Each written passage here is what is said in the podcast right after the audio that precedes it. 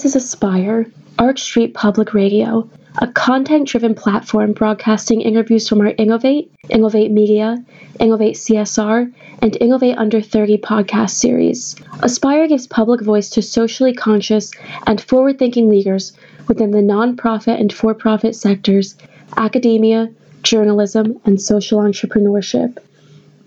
My name is Anne Ulizio, Director of Special Projects for Arch Street Press, and I will be your host today. Today, our guest is Natalia Adler, Divisional Planning Specialist for the Global Data, Research, and Policy Division at UNICEF headquarters in New York City. Natalia's passion and interests lie in finding ways to implement social innovations for children and in the intersection of various disciplines as inspiration to imp- improve public services. During her tenure as Chief of, as chief of social policy at UNICEF Nicaragua, she carved a niche for herself in a space that combines social entrepreneurship, sustainable development, and human centered design. One of her major projects was introducing a human centered design approach to aid two autonomous indigenous and Afro descendant regions in Nicaragua to develop two regional policies for children. Natalia's work is driven by her focus on ethnographic research and developing and testing prototypes, and a marked emphasis on empathy. She was also pioneering solutions for developing sustainable and ecologically sound tourism practices that protect and serve Nicaragua's children. This model incorporates profitable business strategies and methods for augmenting local economies and communities. Natalia has worked at UNICEF Mozambique, where, he, where she explored the, the intersection of children's rights and public finance management.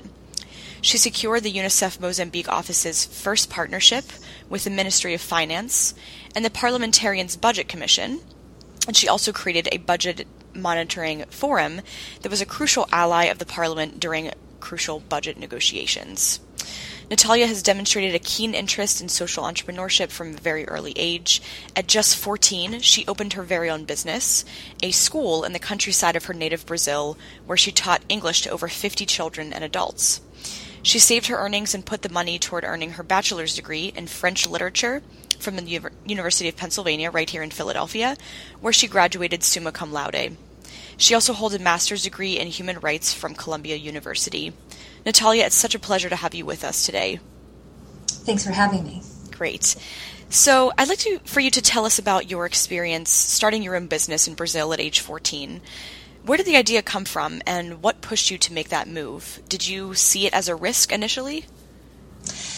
Well, um, before working in international development, I was actually the beneficiary of development assistance myself. You see, I come from a very humble background. I was living in a very small town in the countryside of Brazil. And in fact, I was living in the back of my grandparents' house after my parents got divorced. They built this really small house there. And the proximity of living close to my grandparents allowed us to make ends meet more easily. So when I was 13, um, the Kellogg Foundation opened an, an, office near my house, and there were many volunteers who came from England, and they were there to to teach hygiene practice to poor kids. So my mom, being a very smart woman, she saw this as an opportunity. So she went there to the Kellogg's Foundation and talked to one to, to one of the volunteers um, a young doctor from England, um, and she told him like, "Listen, you don't have to teach my daughter how to brush her teeth. She knows that already, but." Could you teach her English instead? Hmm. And he did, and and I learned it so fast that in one year I was speaking so well that I got invited to teach English at a local English school, and I taught there for six months. But then I realized that I would actually make more money if I opened my own school, which yeah. I did. And and then I began teaching English to a few kids and and in a little time I began expanding the classes and and I was quite successful and as as you mentioned eventually that allowed me to pay for school and I actually lived in England for an entire year before um, going to the United States uh, to the University of Pennsylvania. And I think this experience has really been very influential for me um, in particular the way that I see international development. I think there is a place for charity. I think there's definitely a place for humanitarian intervention.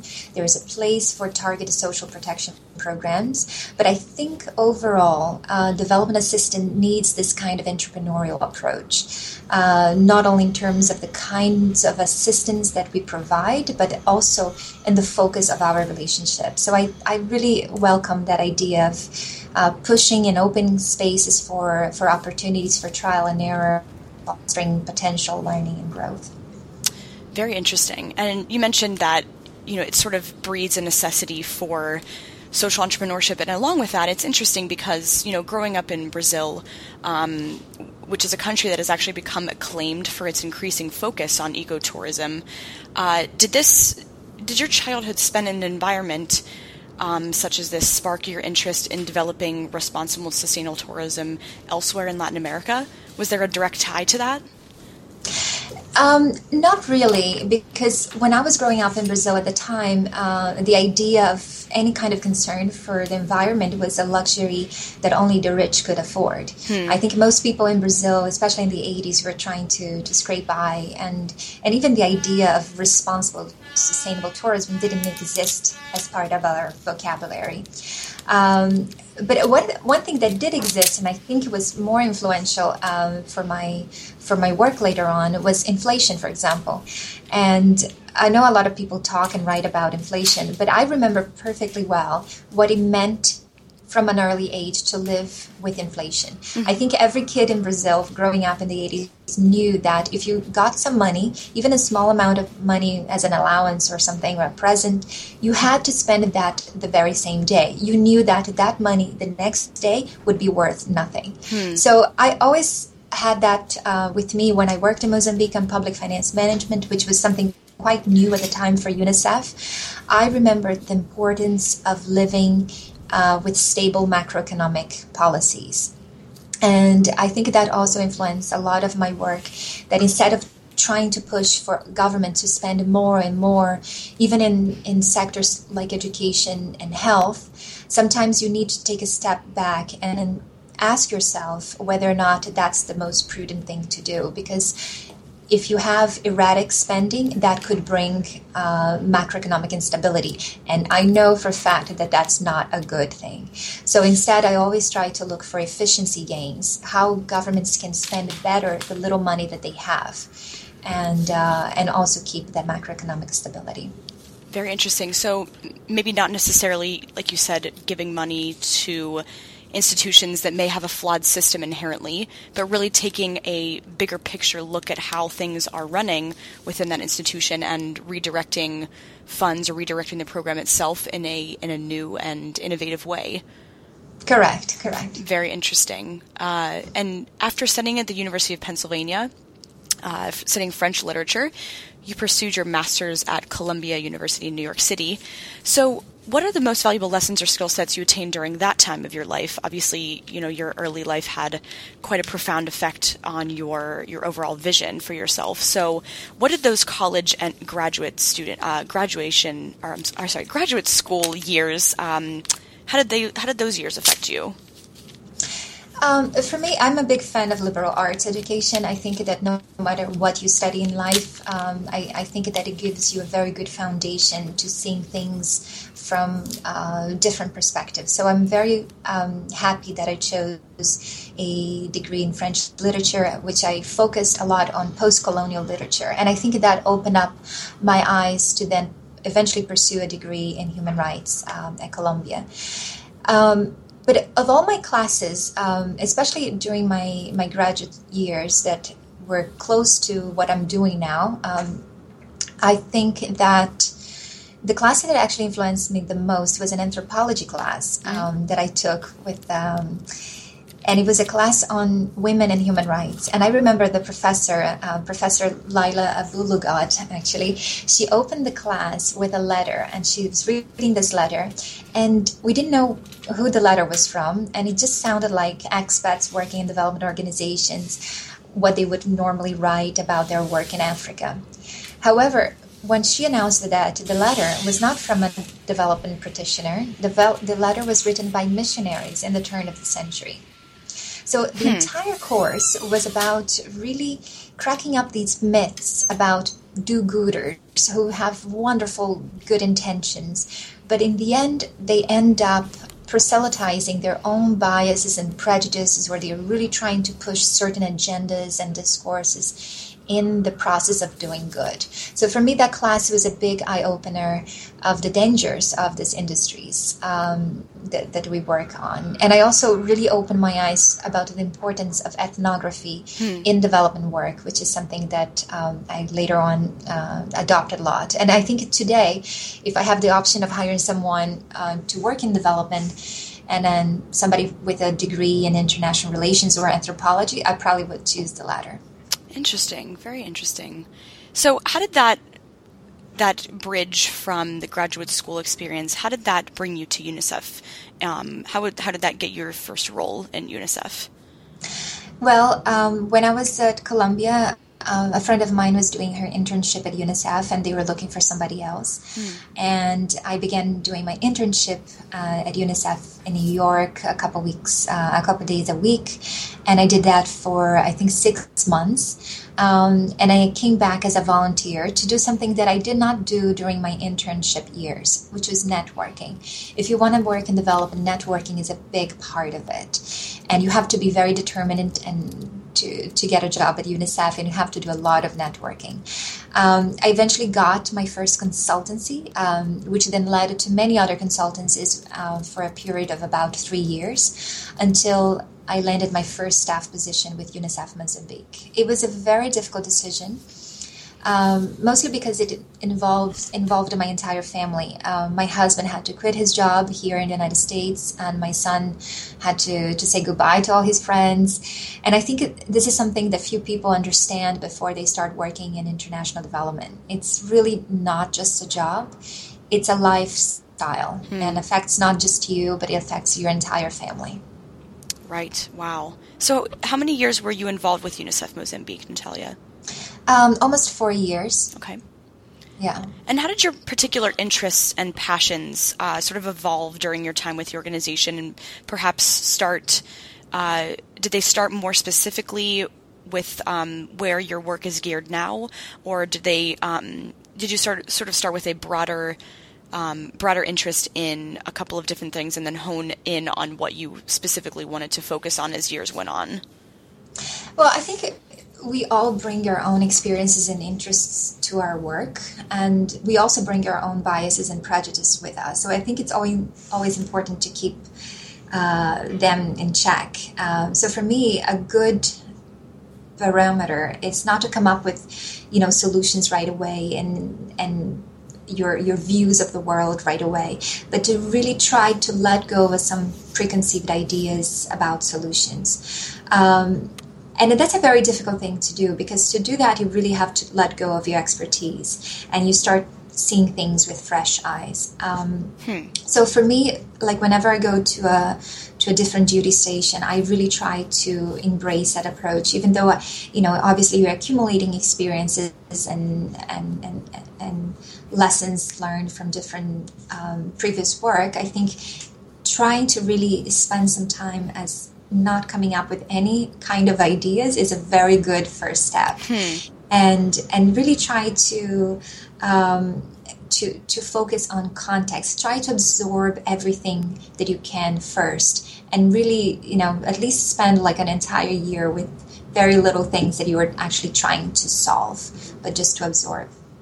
Very interesting. I like that that philosophy about sort of letting go of your expertise and recognizing that there's so much to learn, and there's never really a point where we can know that all that we can know. I, I, heard a good quote recently that the more you know, the more you realize how much you don't know.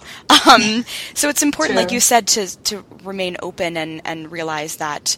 Um, different solutions can come from the most unexpected places and passions even can even come from the most unexpected places and experiences so what was the transition from unicef mozambique to nicaragua how did that happen well, uh, again, that's another thing that I think very people are aware of um, when they think of a career with UNICEF and with UN in general, is that while you do have a choice of where you work and what kind of job you'll do, the reality is that your choice is quite limited by the real opportunities that you have. So every time that you apply for a job, either a promotion or a lateral move, in the same location or in a different location, it's a whole new application.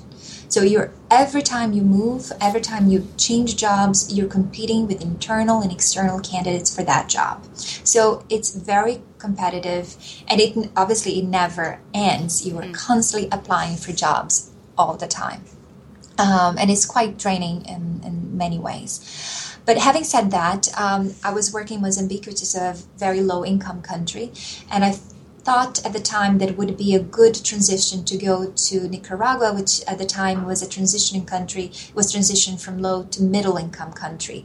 And I thought that would give me a whole new perspective to, to development work.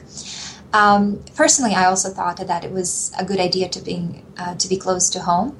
Uh, again, a lot of people think that living abroad is exciting, and it really is, but it also has a lot, lots of drawbacks. And I think being far from family and friends is one of them. So I think Nicaragua for me was attractive in the sense that it could be um, a good fit for my family as well in the sense that um, and again this is something that few people understand you know you have your trailing spouses with you and sometimes it's very difficult for them to find jobs and i think in mozambique it was quite um, challenging for my husband who doesn't have any background in development mm. and he's a private sector and he couldn't find jobs there. So it was uh, very difficult. And i thought that in a middle income country um, perhaps he would have better chances which he did. And um, so i think that is something to, to bear in mind. And again it's a lifestyle. It's not just a job.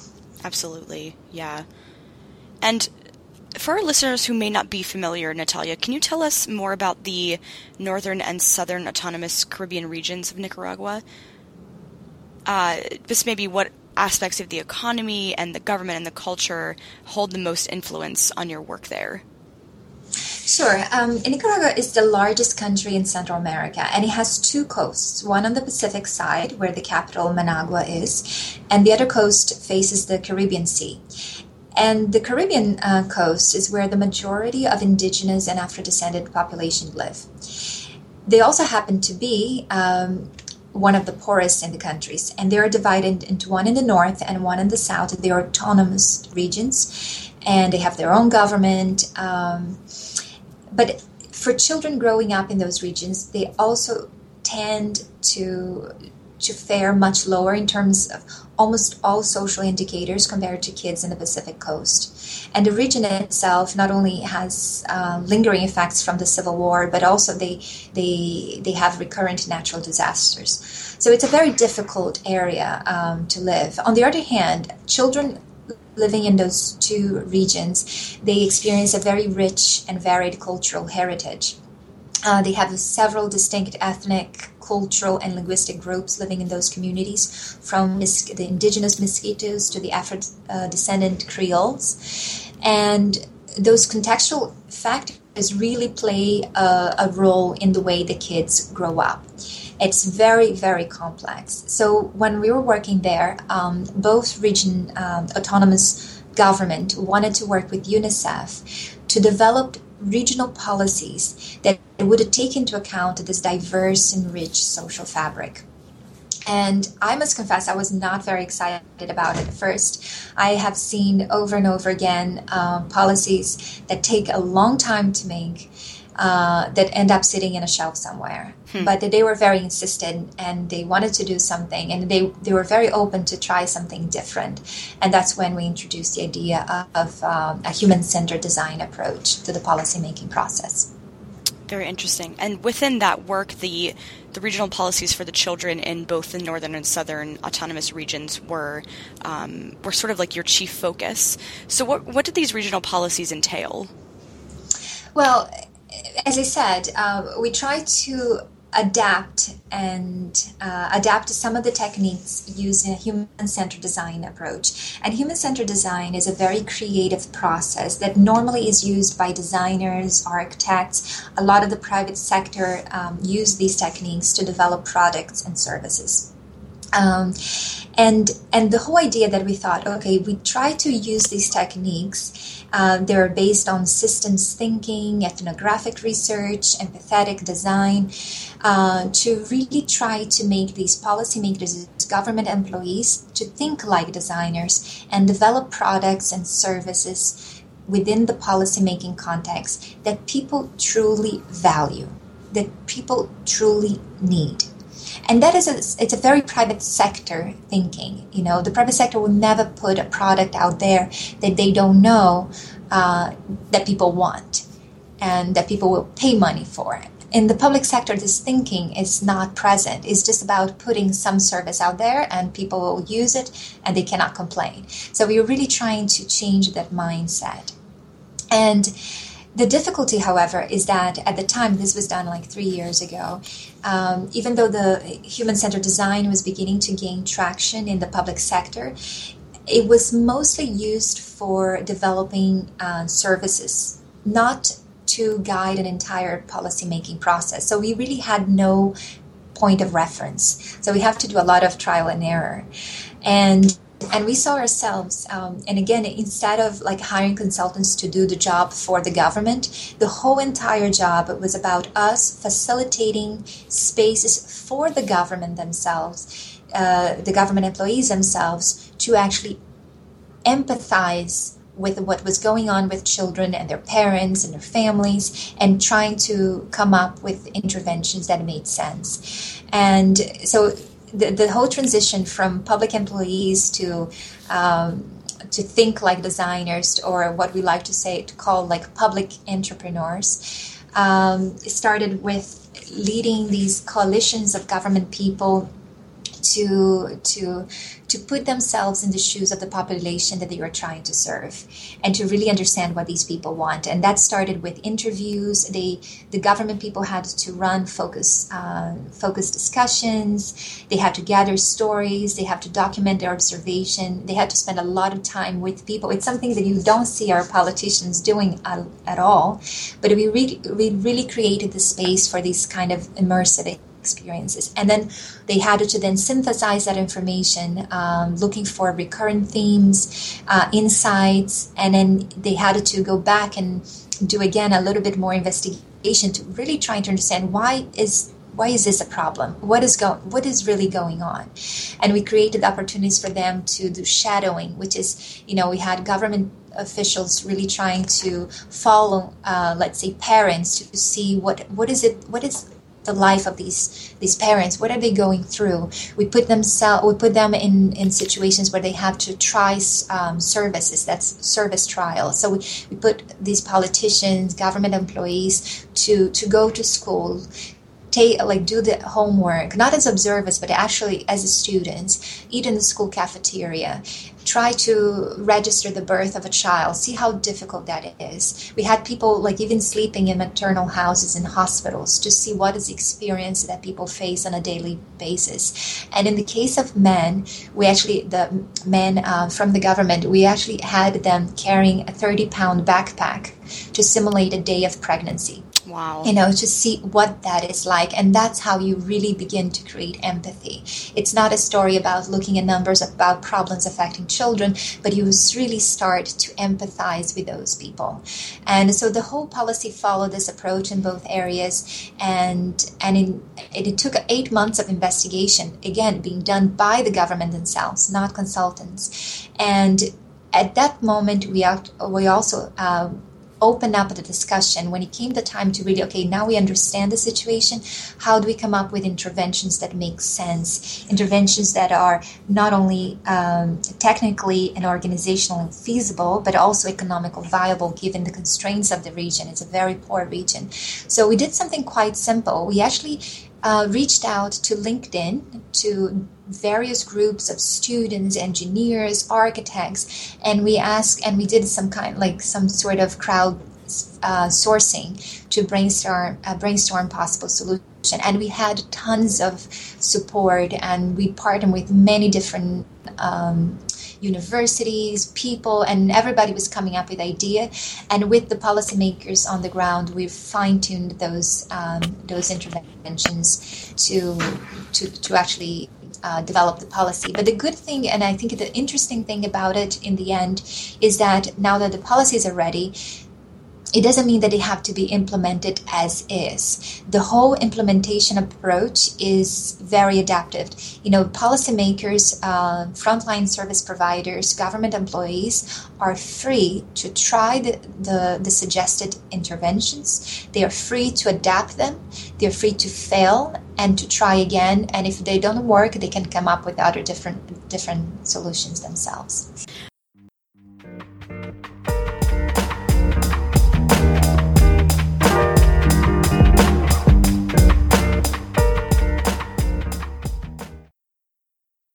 This Innovate series features dialogue with some of the most influential advocates for changing our world, from the CEOs and founders of major nonprofits to the directors of cultural and academic institutions.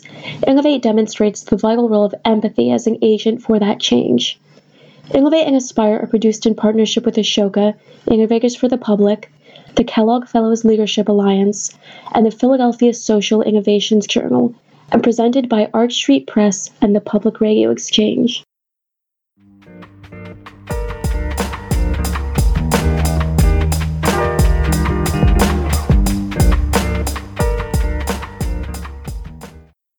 We now return to our Innovate interview with Director of Special Projects Ann Elizio and Natalia Adler, Divisional Planning Specialist for the Global Division of Data, Research, and Policy at UNICEF.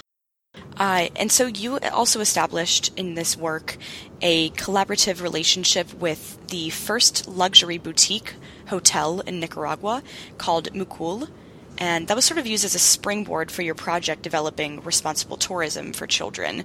So, can you tell us about this partnership and what the model itself looks like?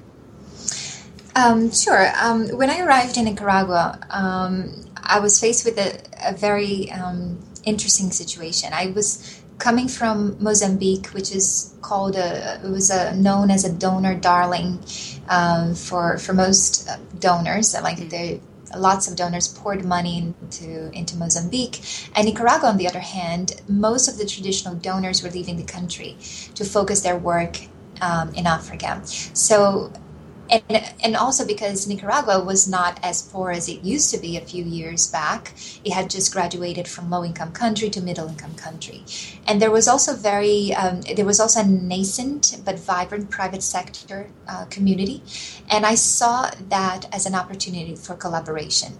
So in the second month that I was there, I began. Um, I had managed to secure meetings with the the three most powerful private sector companies in the country it took many months, like probably like uh, eight months of negotiations, but in the end, we were able to to secure uh, not only the first private sector alliance at the UNICEF Nicaragua, but also we we did so with the most important corporate partner in the country, which is the Pellas Group.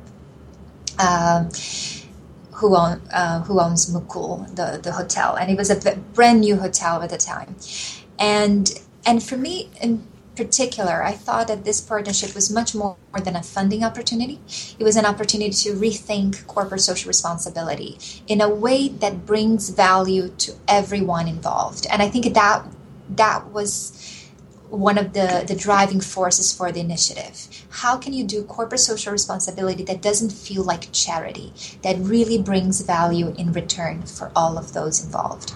And, and again, um, I think it also thinking back of my experience in Latin America and growing up in Brazil, for me, one of the driving forces of uh, many of the development work that I do is about the the idea of sharing opportunities across the board so that kids can actually grow to their full potential. So from this initial thinking, that's when the Socialpreneur Initiative was born. And it, the Socialpreneur Initiative is a is a combination of social entrepreneurship and collaborative solutions. But it was much more than fostering a few business, uh, social business here. The whole idea was quite ambitious. It was about trying to create a Silicon Valley in a rural community that was being affected by a growing tourism industry. Very interesting. And along with that, you also fostered the creation of Tola Conecta, which is a social community based platform that aims to to build that entrepreneurial ecosystem and strengthen the local economies. So, how does this platform function and, and tie in what you were just discussing with the entrepreneurial sort of approach to problem solving?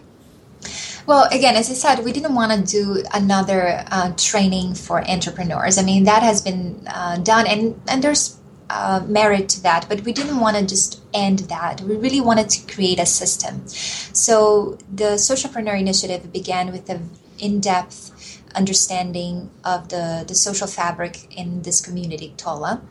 Uh, which included first the identification of the main problems affecting children, but not just children. We also want to understand what the, were the obstacles for responsible tourism. Again, spreading the value across. We also looked then for opportunities uh, in terms of business opportunities that could be pursued by local entrepreneurs that would respond to those problems. So it wasn't about, oh, you are an entrepreneur or you want to be an entrepreneur and you want to open a business in X. No, we want to make sure that the business would satisfy a need eh, or a problem. So we're really connecting the dots, if you will. Um, the other thing that the initiative had was that we also mobilized national and international um, coaches to support the entrepreneurs, including over 20, 20 uh, different organizations worldwide. And you know, just to give an example, we also uh, set up a socialpreneur fellowship where we got to partner with local university to get students to act as coaches to the local entrepreneurs. And again, this is something I personally know from experience that what an entrepreneur needs is not really money, at least not right away. You know, in the beginning of an enterprise, what an entrepreneur really needs is support and mentoring, and mentoring in particular. So you're really trying, again, not only to connect the dots between the problem, a business opportunities, people, but then coaches all over the world and also being a tourism uh, area i knew that a lot of people all the tourists let go there could potentially serve as coaches themselves. So, uh, in parallel, in doing this research, uh, this ethnographic research, we also found out doing uh, a very um, rigorous analysis of networks that the municipality of Tola was a very close knitted place where transactions were based on trust and they were all very well connected with one another. And this is interesting because it's very similar to what you'll find in Silicon Valley, where collaborations flourish because of trust. So we took advantage of this arrangement to foster the creation of Tola Connecta, which is a it's, it's really a community platform made up of community members and a lot of the private sector. Um, so last year, the directive of Tola Connecta launched a huge fair. There were over a thousand people there, and and and the cool thing about it was that they were trying to launch a sort of circular economy um, where they were trying to secure commi- commitment from the local hotels and the emerging tourism sector uh, to increasingly buy products and services made in Tola, which in turn would create the demand for local entrepreneurial activity. So creating that circle of, uh, of demand. Very interesting. And can you tell us a little bit more about more, I guess, more speak more specifically about problems that children in Nicaragua were facing and the ones that you specifically tried to address? Sure. I mean, one of the, in particular in this um, in Tola, but I think in, in in in many ways I have seen this over and over again. Uh, in Latin America, the more that a country starts going from low income countries to middle income countries, the economies start flourishing a little bit. One of the things that for me is is quite um, it, it's quite demanding um, is that kids want like when you ask kids what they want to be when they grow up when they're little they they still say anything. They will be ballerina they will be astronaut it doesn't matter how poor these kids are. They will still have that kind of uh, dream and and you know trying to to do things different. But the more as they grow up and they start realizing the limitations of their opportunities, that's when their their dreams, that question, what do you want to be when you grow up, is start to lose sense. And I think that in many ways, um, for me, is working in UNICEF and in Nicaragua in particular, that question, what do you want to be when you grow up. There's a lot of potential there. How do you how can we foster and open those opportunities so the kids could you know grow to their full potential? And i think in many ways in nicaragua even though you can always find you know in the numbers and you know maybe in education the quality of education is not that good um, there's still work to be done in terms of uh, closing the child mortality um, gap. There's still numbers like violence. I mean, there's there's across the board.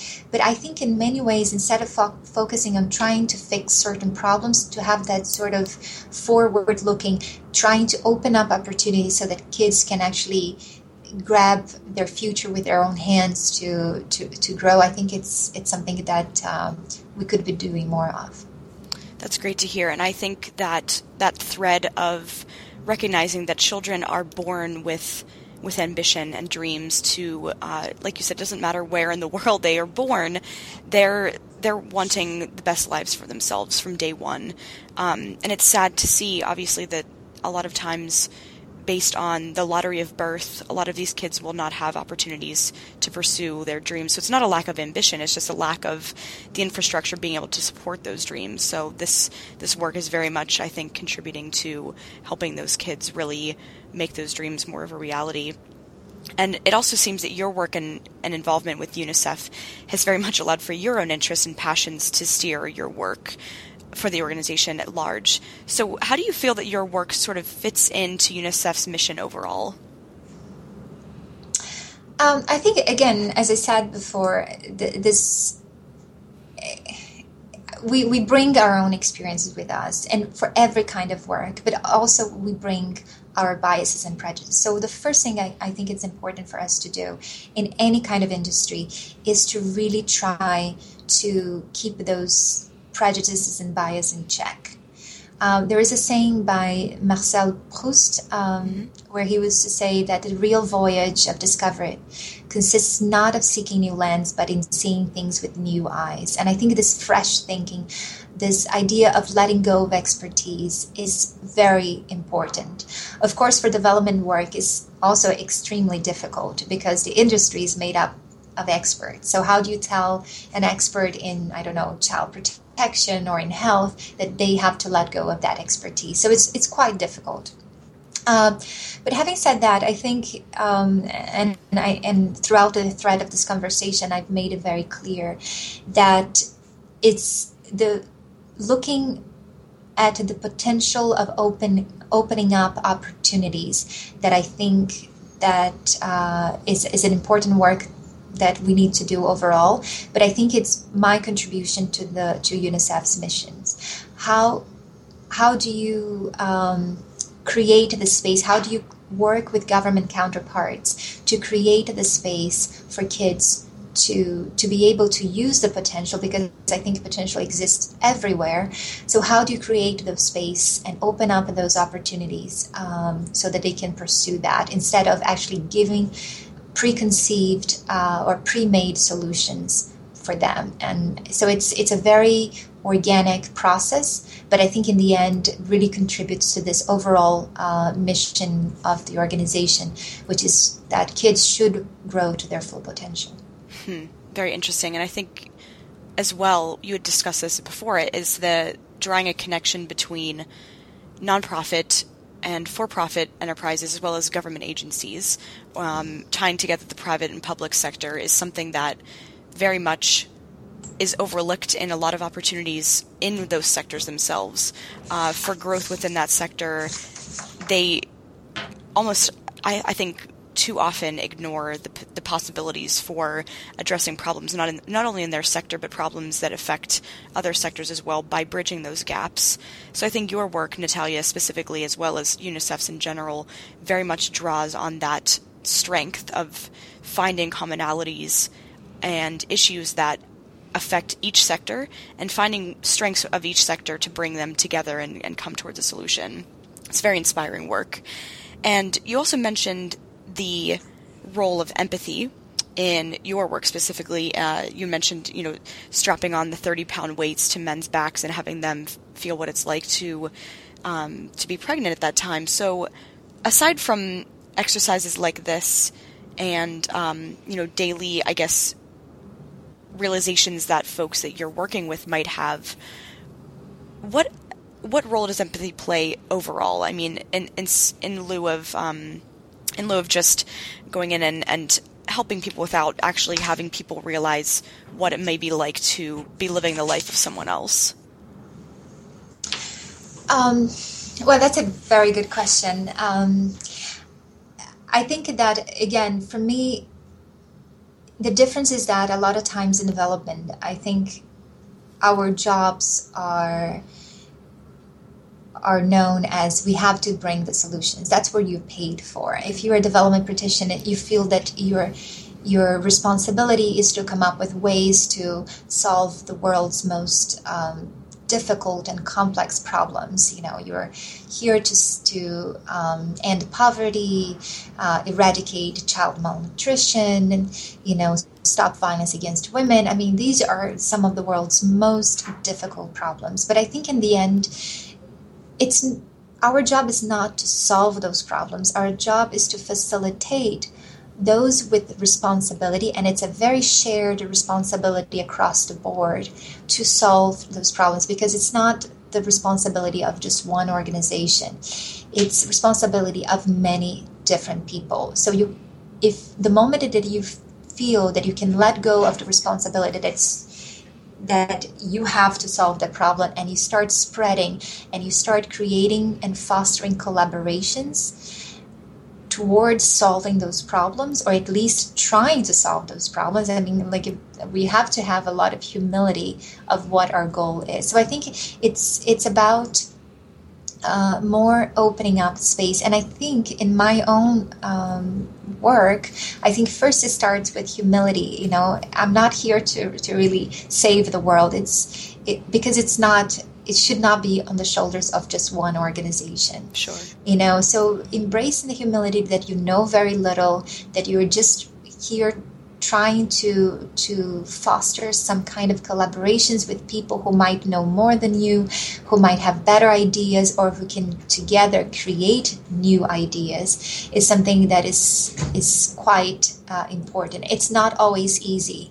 because again it starts with having to um, again let go of some kind of preconceived idea, let go of expertise, and I think it's quite difficult for for developed practitioners. But what I have found is that um, if you can create um, opportunities for people to put themselves in different kinds of situations, I think that um, that is very important because it's quite difficult, as you can imagine, to change people's brains and the way they think, their mindset. So, what you can change is the context for when people make those decisions. So, allowing people to to you know invite you know even simple things, inviting people to to certain meetings or to certain situations where they can see things things from a different angle, or they can try to. Um, you know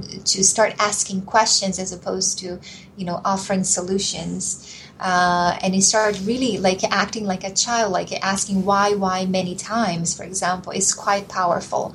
Um, for me i always try to do that because the moment that you start inducing changes as well in the in terms of thinking i also need to put myself in the shoes of the other people because a lot of people resist change and i have to really understand why they're resisting and a lot of times and it's it becomes a very personal thing people resist change because they feel that personally that change will affect them right. they may lose their jobs if they're not the expert on what they have been doing mm-hmm. um, and one sentence that I always have with me uh, like all the time as I try to engage in this process. It's a very immersive experience process is one by Woodrow Wilson, who used to say that the best way to create enemies is to try to change something. Hmm. So, in order right. for you to understand hmm. why people are resisting, you really have to also put yourself in the shoes of those people. So, along with that challenge, Natalia, of, of um, striking the balance of providing solutions and also providing a sense of empathy for those around you,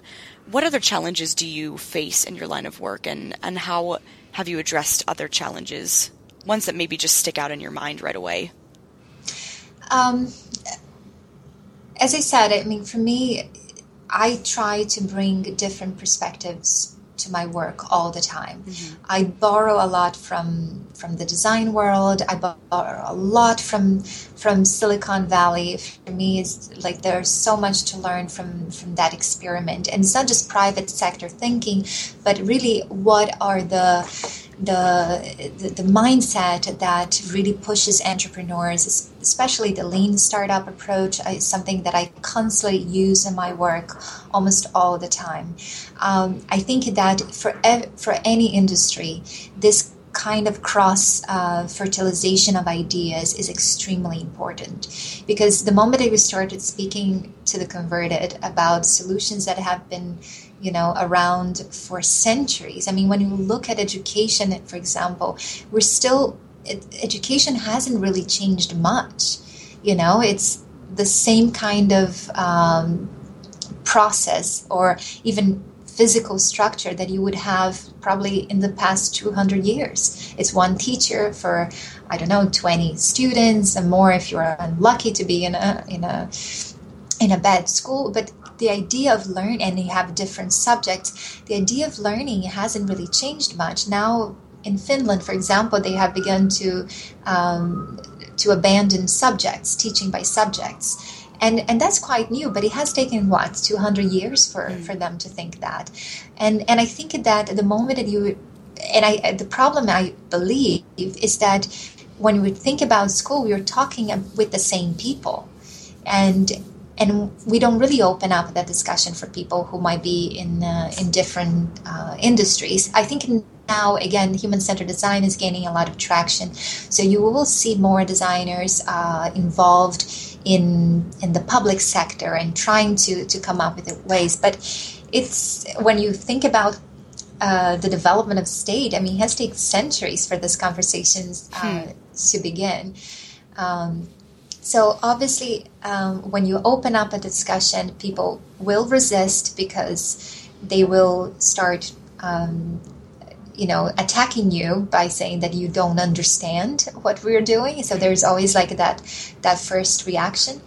And um, and and and it's very difficult to to in to try to to mitigate some of that resistance. And in fact it, it can be a full-time job. Hmm. um, and you have to also um, you know in fact you have to show a lot of leadership and and in fact the word leader in, which came from the french like old french uh, used to be to refer to the to the soldiers who would be the first one in the line of attack which also who also were the ones um, first to be killed hmm. so if you're really trying to lead you're really it, there's a lot of risk into that so you really have to understand when it's time to push things and when it's time to to back away. Um, a professor from Harvard used to have a has a really good analogy. Sometimes you have to be in the heart of things, that you have to be in the dance floor, but sometimes you have to remove yourself and put yourself in the balcony and observe. It's a very difficult. Um, thing to do. You have to have a lot of emotional intelligence to to be able to navigate from the dance floor to the balcony. Hmm. Um, but it, but it's something that you you if you want to induce change and you open up and if you want to open up the conversation and and invite other people to join in to solve these very complex problems, you have to be able to balance that well. I'm not saying I do know how to do it, um, but I think it starts with humility. Um, and, it, and again, we all know um, Schopenhauer used to say something that also is quite interesting that every true passes through three stages. First is ridicule, second, it's violently opposed, and then third is accepted as self-evident. So you have hmm. to go through that. And maybe it's not even going to be in your lifetime but um, you also need in addition to humility you also need to have patience. Absolutely. And that's such a, a strong I, I, really like that comparison the um, to the french the french meaning of, of the word leader i think that's very profound and certainly applies to what you're doing um, and that's true. I, th- I, think Gandhi also has a quote that's very similar to the one, um, the one you just mentioned by Schopenhauer. Is that initially you'll always resist your change or your proposition will always face resistance, and then the second time it'll be, you know, it'll keep happening and keep happening, and then in the end you're winning, and you're the one who has allowed people to really see that that was the the solution all along.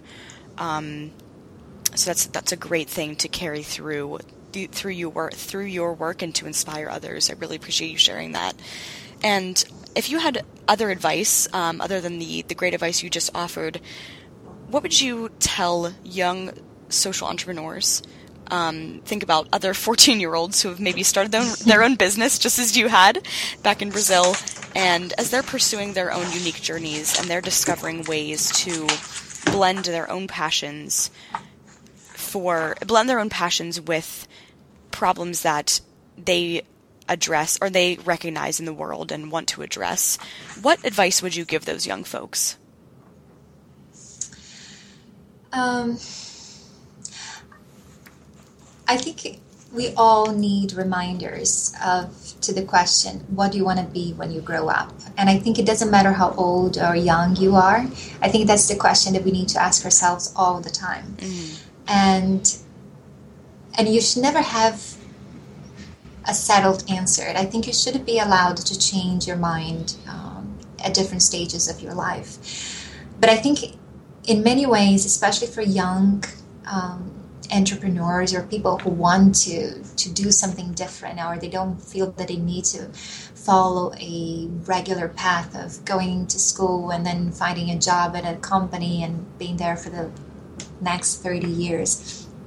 Um, i think i think it's just the idea of really believing that you have possibilities. And and i'm i think that this country is and we are all very um, grateful when when we think about the, the, the, kind of mobility that still exists in places like the United States. Mm. Um, even though you know um, a lot of uh, research has indicated that that kind of social mobility is is diminishing over time.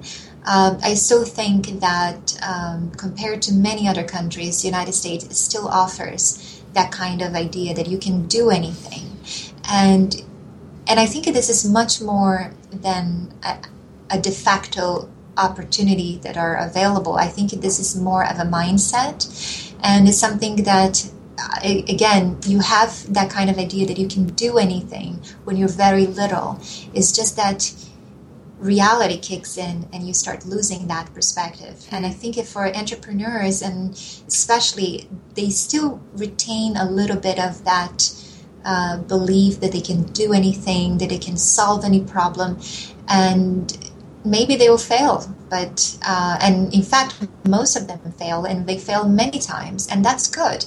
But just the fact that you still have that belief, I think it's it's something that you need to cultivate before society or or the play the country where you're in or your family your parents i don't know they start reminding you that you don't have it you mm. know and i think that's a big tyranny that it's not just imposed by countries societies i think it's it becomes very internalized so just keep that reminder that you can do it and nobody can remove those possibilities from you uh, uh, except for yourself that's fantastic. Thank you so much for sharing that. And the, the Gandhi quote that I mentioned before is actually first they ignore you, then they laugh at you, then they fight you, then you win. and I think that's, that's so that. great, right? And it's very much in line with the Schopenhauer piece and what you just shared as well. It's this uh, you have to be strong in your own beliefs and, and know that deep down what you're doing is for the greater good and that you're really the only one that can convince yourself that you can't or can do something. So I really appreciate you sharing that. Thank you so much.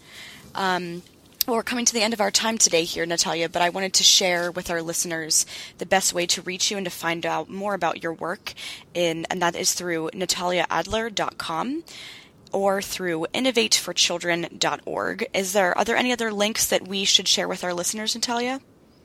I'm trying to be a little bit um, active on Twitter. Sure. Uh, okay. Natalia Adler 19, but uh, I'm trying. but sure. those two websites are probably the best way. Great. Yeah, Twitter's quite an undertaking, so I can I can understand that. Uh, we'll certainly share all three of those links, and uh, really appreciate you taking the time to share your story with us.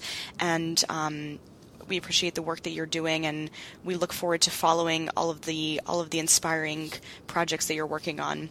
So listeners can click on these links above the podcast for further details. And Natalia, we will be in touch and um, will continue to support your work in any way possible. So thank you again for sharing your story with us today.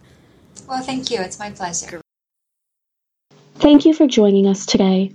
Our library of interviews and a range of further resources may be found at archstreetpress.org or prx.org.